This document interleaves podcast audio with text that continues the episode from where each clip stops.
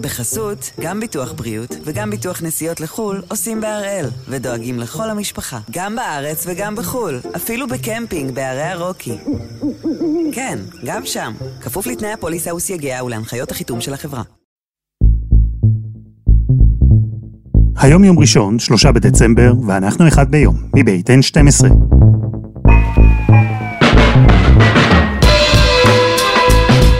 אני אלעד שמחיוף, ואנחנו כאן כדי להבין טוב יותר מה קורה סביבנו, סיפור אחד ביום, בכל יום.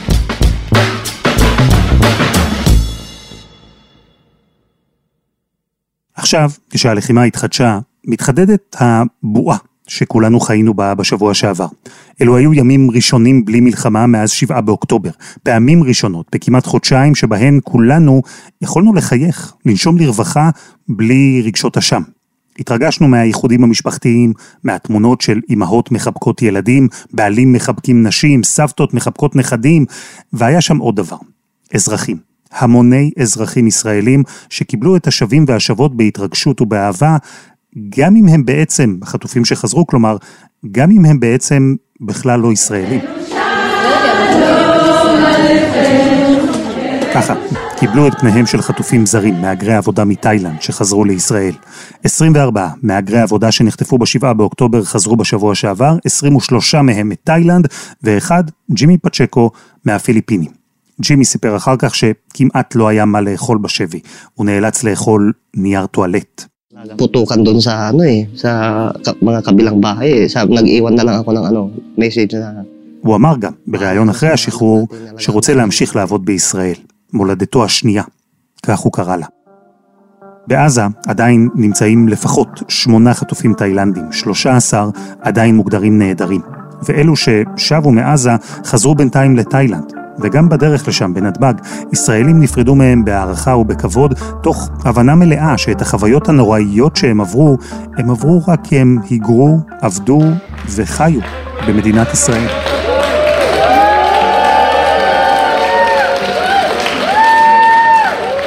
אז ביום ה-58 של מלחמת אוקטובר 23, אנחנו עם דוקטור יהל קורלנדר מהמכללה האקדמית תל חי, וחברה בקבוצת סיוע לעובדי חקלאות. נדבר על החטופים, על הקורבנות וגם על השורדים מהשבת הנוראה בתוך קהילת מהגרי העבודה מתאילנד. הדוקטור בדוקטור יהל קורלנדר כבר היה אמור לאותת לכם שהיא אשת אקדמיה. היא מומחית בהגירת עבודה לחקלאות, ובתוך הנושא הגדול הזה חוקרת ספציפית את הקהילה התאילנדית בישראל כבר שנים. אני ספציפית אה, מושבניקית, גדלתי במושב, גדלתי עם אה, תאילנדים מאחורי הבית, לאבא שלי, למשפחה שלי יש משק חקלאי. אה, שמעסיק עובדים מתאילנד והתעסקתי עם, עם סוציולוגיה של שווקי עבודה, שווקי עבודה עניינו אותי עוד מהמאסטר. ואמרתי לעצמי שיאללה בוא נגיע ונחקור גם את הנושא הזה בדוקטורט ומשם זה סיפור אהבה של כבר הרבה מאוד שנים. זה מה שהיא עושה, היא חוקרת, כלומר לפחות עד שבעה באוקטובר, כי כבר כשהגיעו הדיווחים הראשונים על ירי מסיבי לדרום, אחר כך גם על מחבלים שהשתלטו על יישובים, היא הבינה שיש לה את היכולת ושיש עכשיו צורך שהיא תצא מהעולם המחקרי ותסייע בעולם האמיתי. אני ידעתי שאני מומחית למהגרי עבודה בתאילנד ושיש לי ידע שאין אותו להרבה מאוד, ושיש לי את היכולת עכשיו להתארגן עם החברים שלי, עם הקולגות שלי, אה, ולעזור. כי ידענו שאם אנחנו עכשיו לא נשית את היד לעובדים מתאילנד, לאזרחי תאילנד שנפגעו, ייקח המון המון זמן עד שמישהו אחר יעשה את זה. וכבר בצהריים אה, התחלנו לדבר אה, אחד עם השני. ומאותו ערב, בטח בימים הראשונים, עסקנו בחילוצים של העובדים מתאילנד, מיישובים, מקיבוצים. ככל שעברו השעות, כך התברר גודל האסון. לכולם, וגם בתוך קהילת מהגרי העבודה מתאילנד, שעד 7 באוקטובר מנתה בישראל 33 אלף בני אדם. תאילנדים הם הלאום השני שהכי נפגע במתקפת חמאס, אחרי ישראלים כמובן. לפחות 45 נרצחו, יש עוד עשרות רבות שנפצעו או שנחטפו. זה אירוע מאוד מאוד קשה, ויצא לי לפגוש אה, אנשים שיצאו מהתופת והם היו במצב מאוד מאוד קשה. אני חוקרת באקדמיה, אני יושבת וכותבת מאמרים, מלמדת את הסטודנטים, ולא חשבתי בחיים באמת שהקריירה שלי תביא אותי למקומות שהיא הביאה אותי אליהם בחמישים יום האחרונים. למשל, לתת כדורי הרגעה לעובדים מתאילנד, אה, במרשם של רופאים לזכויות אדם למשל. כי הם היו כל כך אה, בהלם ממה שהם עברו. אנחנו יודעים שלמשל חלק מהשבויים טעו לחשוב שמדובר בחיילי צה"ל באיזשהו שלב שהגיעו אה, אנשי חמאס אה, עטויי מדים. אנחנו יודעים להגיד שהם חיכו עם הדרכונים כדי לבוא ולנסות להגיד שהם אה, לא ישראלים.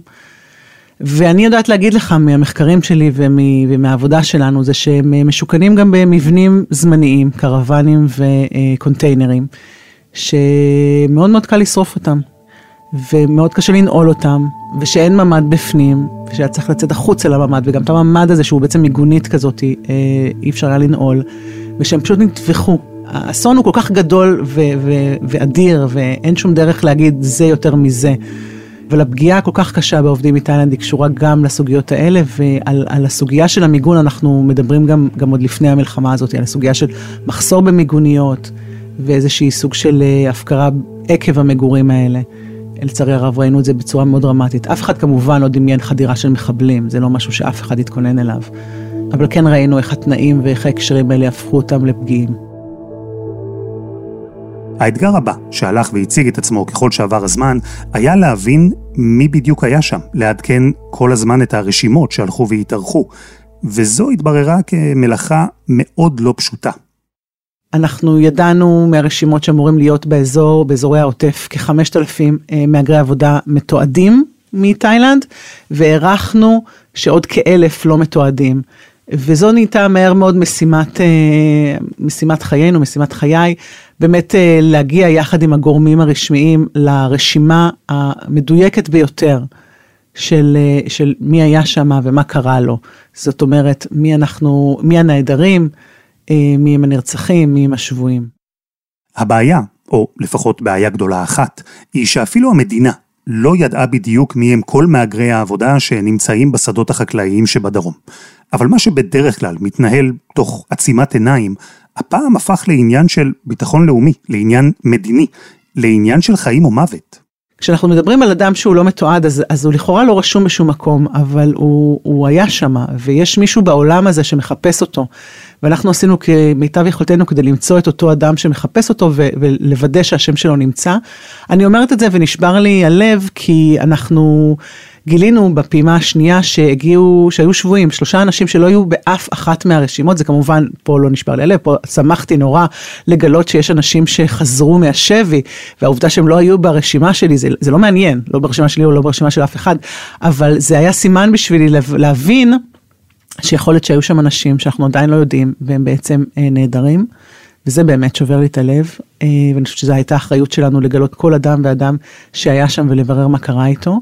במקרה הזה אנחנו יודעים היום להגיד שהשלושה האלה הם אה, בעצם הועסקו באופן לא חוקי, והמעסיק לא דיווח שהם אה, נעדרים. ואני, אם מישהו שומע אותי, אז כל אדם שיודע על עובד מתאילנד או מכל לאום אחר זר שעדיין לא נמצא, בבקשה תגידו, כי ככה אנחנו נדע לחפש אחריהם, לחפש אחרי כל עדות לזה שהם היו שם ולמה קרה להם. ההתארגנות האזרחית הלכה וגדלה. הצטרפו מתורגמנים, גם מישראל וגם מחו"ל. מהמחלקה לפסיכולוגיה באוניברסיטה בבנקוק סיפקו פסיכולוגים תאילנדים שייתנו טיפול פסיכולוגי למשך שנה למי שמבקש. הרשימה המשיכה להתגבש, נוצר גם קשר עם המשפחות שלהם בתאילנד. זה הפך למערך שלם, ששוב, כולו אזרחי, כולו נולד מתוך הבנה שמדינת ישראל לא באמת תטפל במהגרי העבודה. ובהתחלה, המדינה באמת לא טיפלה. המהגרי העבודה הם, הם מגיעים לפה באופן מוזמן. הם הגיעו לכאן כי ישראל מעוניינת שהם יבואו, והם אה, תחת רגולציה מדינית, ויש להם אבא ואימא מהבחינה הרגולטיבית, אה, שעשתה איזשהו הסדר. וההסדר הזה מדבר על, על מנהל האוכלוסין ועל חברות כוח אדם, ועל המעסיקים וכולי וכולי וכולי. עכשיו, מבחינות רבות, המעסיקים וחברות כוח אדם לא היו בתמונה, המעסיקים לא היו בתמונה כי הרבה מהמעסיקים היו בעצמם uh, תחת הטראומה הזאת. חברות כוח אדם זה באמת שאלה למה הם לא נכנסו. ומנהל האוכלוסין וההגירה לקח לו טיפונת זמן אבל יחסית מהר הוא כן נכנס. הנה למשל כשאני מדברת על אותו מרחב שאנחנו שכרנו כדי לתת לעובדים אה, מקום בלי לחץ של העסקה. אז מנהל האוכלוסין וההגירה לקח עליו אחריות לא הרבה זמן אחרי שאנחנו אה, יצרנו אותו. זאת אומרת, המדינה היא תמיד, מתוקף היותה, היא, היא צעד אחרי. זאת אומרת, אני לא צריכה לקבל אישורים, אני לא צריכה את התקציב, אני קמה ועושה את זה. כן, אין ברירה. אפשר לעשות המון דברים ביוזמה אזרחית, באופן פרטי, אבל בסוף יש לזה גבול.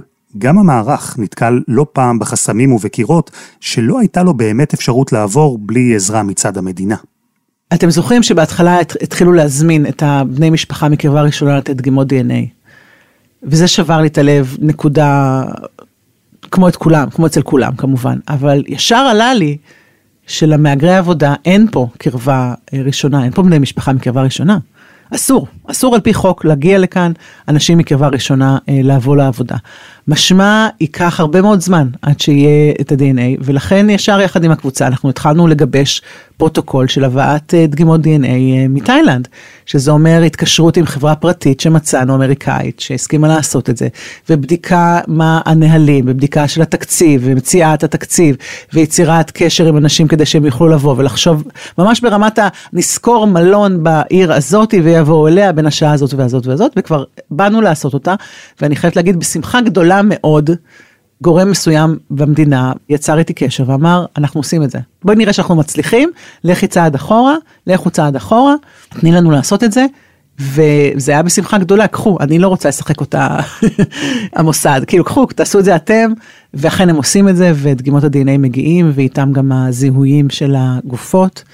אז זו דוגמה למשל שכאילו המדינה לוקח לה טיפה יותר זמן, יש הרבה יותר בירוקרטיה, יש פה איזשהו מערך, אבל היא כן נכנסת אני חושבת שאנחנו רואים את עצמנו, אנחנו והחברה האזרחית, כאילו האקדמיה והחברה האזרחית, כאלה שבודקים, גם בעולם לפני המלחמה, אם המדינה הייתה עושה כל מה שהיא כתובה עליו, כל החוקים, כל הנהלים, אני הייתי מאוד מרוצה, אבל היא לא.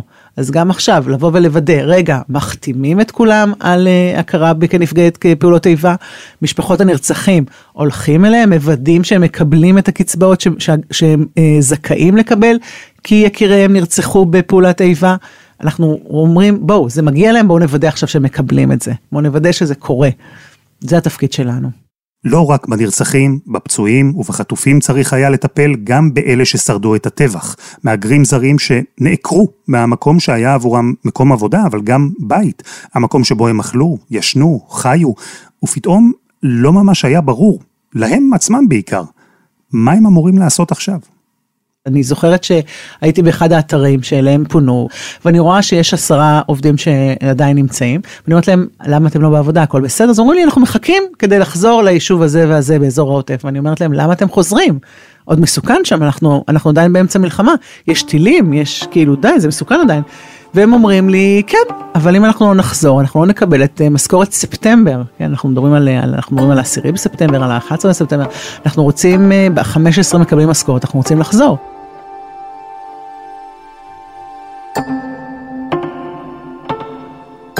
זה באופן טבעי לא אמור להיות נושא שמערך אזרחי מטפל בו, והאמת היא שחלק מהסוגיה הזו היא כמובן גם לא רק באחריות מדינת ישראל.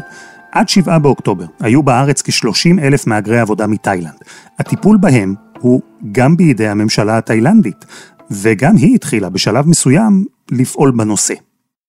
מדינת תאילנד עשתה כמו שהייתי מצפה ממדינה, והיא קראה לכל אזרחיה לצאת מישראל. יש מלחמה מאוד גדולה בישראל, ותאילנד אה, עשתה מה שמצופה ממנה כאמור, ומכמה ימים אחרי פרוץ המלחמה התחילה להביא טיסות אה, מיוחדות ולקנות כרטיסים על טיסות הסכר, ולהוציא כל תאילנדי שרק רצה. למעשה תאילנד עודדה את היציאה של כל אזרחיה מישראל. היא עשתה, אני אומרת עודדה, כי היא עשתה את זה קודם כל על ידי טיסות חינם. שתיים, על ידי מענקי אה, יציאה, על ידי אה, אמירה שאם הם יוצאים הם יוכלו להירשם בלשכות התעסוקה ותסופק להם אה, עבודה. אני, אנחנו בודקים עדיין דרך אגב האם באמת המענקים האלה ניתנו, האם העבודה הזאת, האם באמת הייתה השמה לעבודה, זה, זה עוד לא ברור, אבל תאילנד הפעילה לחץ מאוד גדול ואכן 8,900 איש יצאו. אבל עדיין נשארו בארץ 21 אלף עובדים, 21 אלף אזרחי תאילנד נשארו לעבוד. אה, כמובן היציאה של 8,900 אה, מהגרי עבודה מתאילנד יצרה מחסור בשוק העבודה בסקטור החקלאות. יש לציין שגם כעשרת אלפים פלסטינים. מהגדה המערבית ומעזה לא מגיעים לעבודה מאז השבעה באוקטובר. משמע סקטור החקלאות מתמודד כרגע עם מחסור של כ-20 אלף איש, זה המון המון אנשים בחוסר. ואנחנו נראה א' עוד מעט בסופרים עם עליית המחירים, ואנחנו גם רואים את המצוקה המאוד מאוד קשה של החקלאים. אני גם יכולה להגיד שוב, אם אנחנו מתחברים לתחילת השיחה, אני מגיעה ממשפחה חקלאית, אה, יומיים אחרי המלחמה, למרות שזה בצפון, שעוד יחסית היה רגוע, העובדים מתאילנד ביקשו לעזוב, כמובן, זו זכותם המלאה, ונשארנו בלי עובדים מתאילנד, אלא רק עם כוח עבודה מקומי ומשפחתי. ויש עוד משהו, עוד מסלול שהממשלה התאילנדית לקחה בו יוזמה. עשרות חטופים תאילנדים הוחזקו בעזה. בשבוע האחרון ראינו, הם שוחררו לצד ישראלים, שלא כחלק מהעסקה בין ישראל לבין חמאס. אני יכולה להגיד על בסיס הידע שלי מהעיתונות הזרה ומהעיתונות אה, באנגלית אה, מתאילנד, ובהתרשמות שלי וגם מהאופן שבו אני קוראת את השגרירות. ואני אה, מורידה את הכובע בפני תאילנד. תאילנד היא מדינה שלוקחת אחריות על האזרחים שלה, והיא עשתה עסקה נפרדת דרך מתווכים באיראן. אה, מול חמאס. עכשיו אנחנו יום אחד עוד נגלה כמובן מה פרטי העסקה הזאת ומה המשמעויות שלה, אבל אה, בעוד אה, מטח החטופים עשה מה שאני גם מצפה מהם, ובעצם דיברו על, על, על כלל החטופים שכוללים בתוכם את כל אה, מהגרי העבודה, כל מי שהוא גם לא אה, יהודי או לא ישראלי. תאילנד אמרה לא, הם לא ישראלים, הם לא יהודים, הם לא קשורים לסכסוך הזה. אנחנו מנהלים אה, עסקה נפרדת, אה, ואנחנו רואים שיש לזה תוצאות. ותאילנד ניהלה את המגעים שלה, ומהבחינה הזאת גם יש איזשהו הייתי אומרת ערפול, אני, אני, עיתונאים מתקשרים אליי כל הזמן, מכל העולם, מישראל ומכל העולם, ומבקשים ממני, תני לי את הפרטים של המשפחות, תני לי את הסיפורים, תני לי את הסיפורים, ואני רואה שתאילנד מסרבת לחלוק את זה. ובכוונת מכוון, אני קוראת את זה בכוונת מכוון, יכול להיות שיום אחד נגלה משהו אחר. אני יודעת שתאילנד עושה ממש מאמץ כדי שכמה לשמור על זה בפרופיל מאוד מאוד נמוך. את כל הסיפור של ה, אה, את הסיפורים עצמם של החטופים, לא לתת לזה הרבה אה, תקשורת, בטח לא ישראלית, כי יש פה עסקה נפרדת, מתחת לרדאר, שונה, אה, וזה מביא תוצאות. ושמענו כבר עדויות ראשונות של כמה ממהגרי עבודה על מה שהם עברו בשבי. ג'ימי פצ'קו מהפיליפינים סיפר איך הוא הרטיב נייר טואלט ואכל אותו כדי לשמור על שובע. גלעד שלמור כתבנו הביא עדות של אחד החטופים התאילנדים שסיפר שליהודים החוטפים של חמאס התייחסו באופן אכזרי יותר. החטופים ששוחררו, אלו שעברו טיפול רפואי, חזרו בינתיים לתאילנד. איתם עוד אלפי מהגרי עבודה שהעדיפו לחזור הביתה. רבים נשארו, כמו בתחומים רבים. גם בכל הקשור למהגרי העבודה בישראל, יש עכשיו לא מעט סימני שאלה בעולם החדש הזה של אחרי שבעה באוקטובר, ומתישהו, מישהו, יצטרך לספק עבורם תשובות.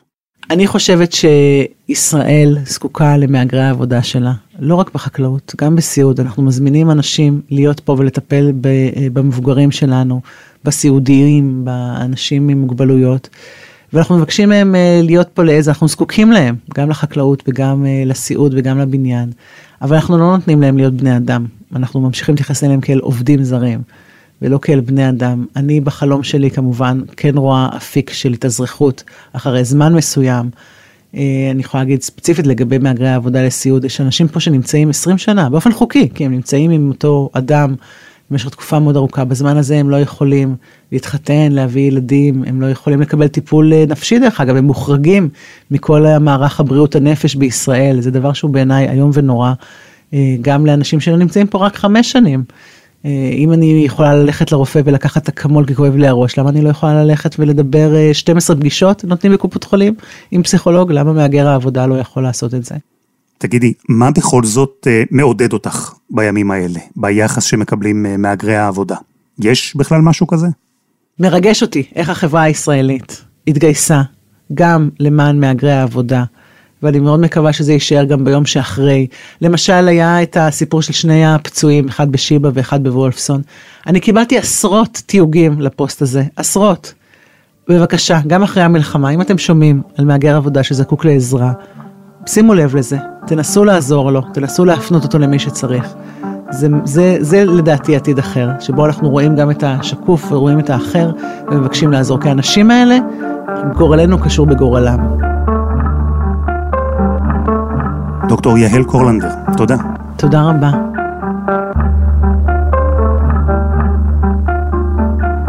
וזה היה אחד ביום, של N12. אנחנו מחכים לכם בקבוצה שלנו בפייסבוק, חפשו אחד ביום, הפודקאסט היומי. העורך שלנו הוא רום אטיק, תחקיר והפקה, עדי חצרוני, רוני ארניב, שירה הראל ודני נודלמן. על הסאונד, ספיר רוזנבלט, יאיר בשן יצר את מוזיקת הפתיחה שלנו, ואני אלעד שמחיוף, אנחנו נהיה כאן גם מחר.